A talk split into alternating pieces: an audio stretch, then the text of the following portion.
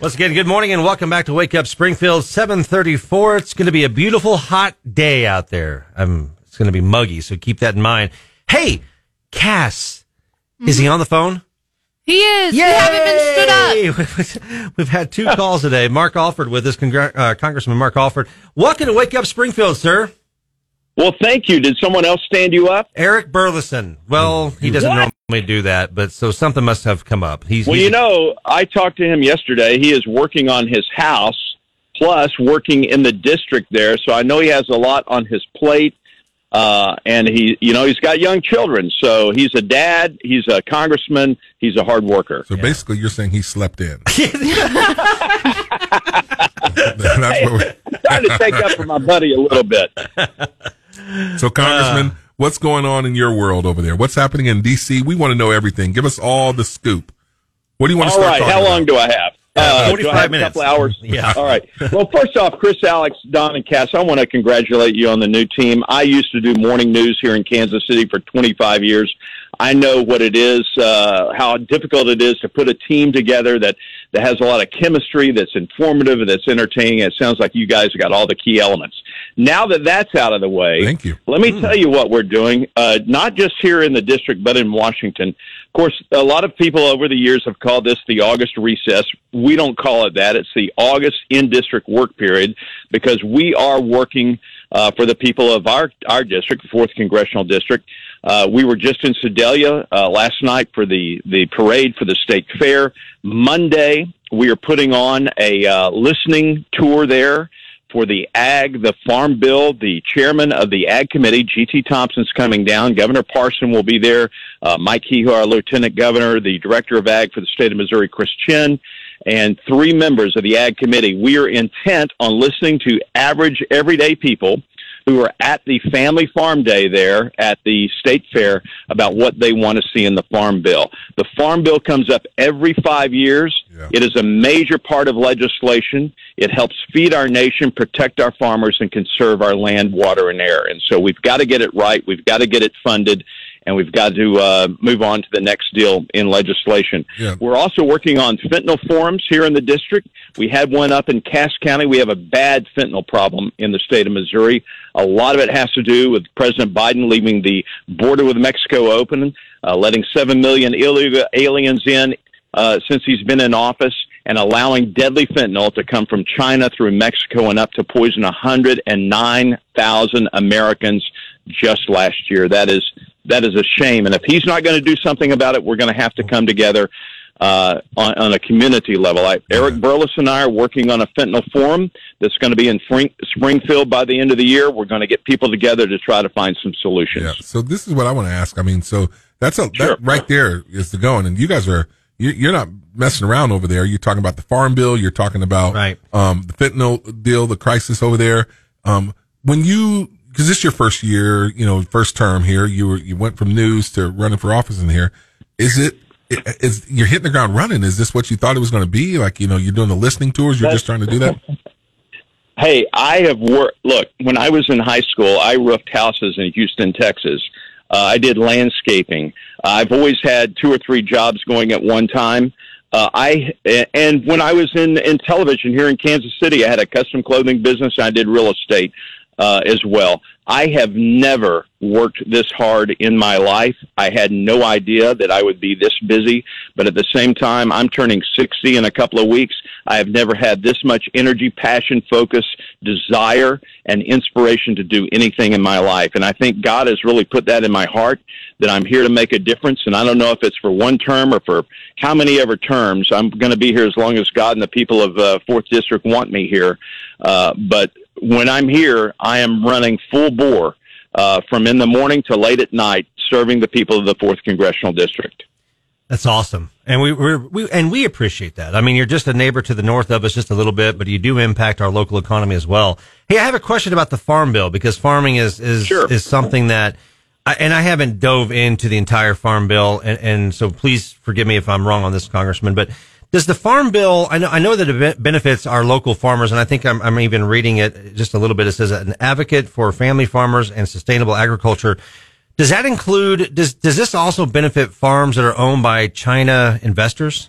or Chinese investors? Well, yeah. Hey, it it does in a way in when you're talking about crop insurance. Now, uh, for those who aren't in farming, uh, my brother-in-law farms about 3,500 acres in our district, and uh, I haven't spent a lot of time on his farm. I'm not going to pretend to be a farmer, but I, mm-hmm. I kind of know a little bit how how farms work. And my dad was an ag teacher, so um, farmers each year take out a loan from the bank to buy their seed, to buy their fertilizer, uh, to buy equipment sometimes um, to make the farm work. When they do their harvest, when they harvest their grains uh, or their produce, uh, they repay those loans. They cannot get a loan from a lending agency without crop insurance. And that's where the federal government comes in, helping assist with this crop insurance uh, so that farmers can do their business. Without these safety nets for our farmers, they would not be able to do business and would not be able to feed Missouri, our nation, and now our world. And we've got to make sure that those safety nets are there for our farmers so they can do that. I look at the farm bill as a three-legged stool. The safety net for farmers, which must be protected. Uh, 81% of the farm bill this year is going to go into the supplemental nutritional programs, feeding our are hungry in America. We've got to make sure that the fraud and waste is out of that program as much as possible and get nutrition back in the SNAP program. That's what the N stands for. And the third leg of this all important stool is that we're good stewards with God's creation. And that's where the conservation issues come into play. There is no better conservator of our land, air, and water than our farmers, ranchers, and producers. Without those things being healthy, they cannot make great strides and great gains in what they do. Yeah, that's that's good stuff. Thank you for what you're doing on there, and I know Congressman Burlison's helping with that as well. And um, I want to I want to ask you this. You know, we you, you mentioned sure. before about the fentanyl poisoning, and that that's because our border is wide open. What what's oh, Congress oh, yeah. going to do? What's Congress going to do? Biden obviously does not want to close the border. The Democrats. What are we going to do to um to stop this flow? This this I mean we we we talked about this earlier in the week there's estimates that seven million well, people have come here. He said that seven million illegal yeah. aliens. So I mean, into that, our sovereign nation. They, they, and and Biden did this with a wink and a nod before he even took office. You remember that? Yeah. He's like, "Oh, come on in. The water's fine." Uh, and what has happened is they have they have totally destroyed what President Trump was doing. I think Trump really had a handle on this, uh, building a wall uh, deterring illegal immigration and deterring the drug trade from coming over. No, you're not going to stop every single person with a wall, but it is a great deterrent. And when you screw with the uh, the immigration system, like the uh, current administration has done, the asylum, you know, they've made a, the asylum system a joke they're they're telling basically anyone just come on in and then uh, go back for your hearing, and, and people don't show up for their hearings, and that's why you have the problem in New York City now with thousands staying in in hotels there. That uh, the Democrat liberal New York mayor is now crying foul, saying, "Hey, we're going to spend twelve billion people on the twelve billion dollars on these people. We need some help in the federal government. It should not be up to the taxpayers to bail out Biden's stupidity." Yeah, that's true, and and it just keeps getting worse too. And then and then you know we have these big cities, Dem- Democrat-led cities, asking for money to help out with immigration. At the same time, when Governor Abbott says, "I'll try to fix the problem myself," the Department of Justice slaps a big old lawsuit on him. So it just oh yeah, yeah. well he you know he did he put these buoys out mm-hmm. in the mm-hmm. middle of the of the uh, Rio Grande, which he had I think had every right to do. Uh, and it, it's a further deterrent. These aren't intended to be traps to entrap people, uh, entangle them so that they die, but it's a visual deterrent to say, hey, uh, don't mess with Texas. I grew up in Texas. I know that feeling. I know that, that motto well. Uh, don't mess with Texas. And Greg Abbott is intense and serious, as others are down there, of if the federal government is not going to do its job, then Texas is going to do it. Yeah. So, you know, along with that, I mean, Biden's not doing his job over here. He's distracted. So, what, give us some insider information on this Biden crime family syndicate. What's going to happen with this? Well, you've you've hit it right on the head. I I've been calling it the Biden crime family for some time now.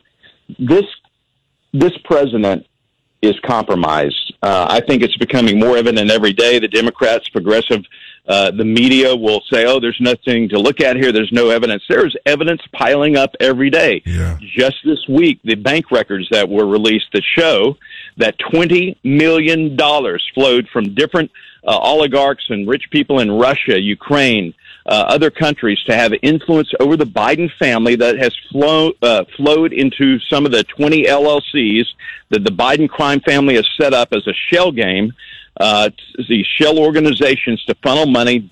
And, you know, Biden will say, well, or, or, or the media will take up, or, or some of the press uh, will say, well, it didn't flow into Biden's personal bank account. Well, that's mm. not how it typically works when you're the crime boss.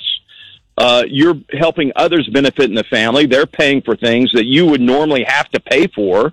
Look at the homes that Biden lives in. How do you get that rich and have that many homes and be worth that much money when all you've done is quote public service yeah. uh, for yeah. the last 60 years. Listen, you're, you're right on. It. And I'm going to tell you what, the average person like me and, and, and Congressman, we got to get out of here. They're, they're starting to play the, the music, but um, we've been talking about um, term limits. What's your thoughts on that real quickly?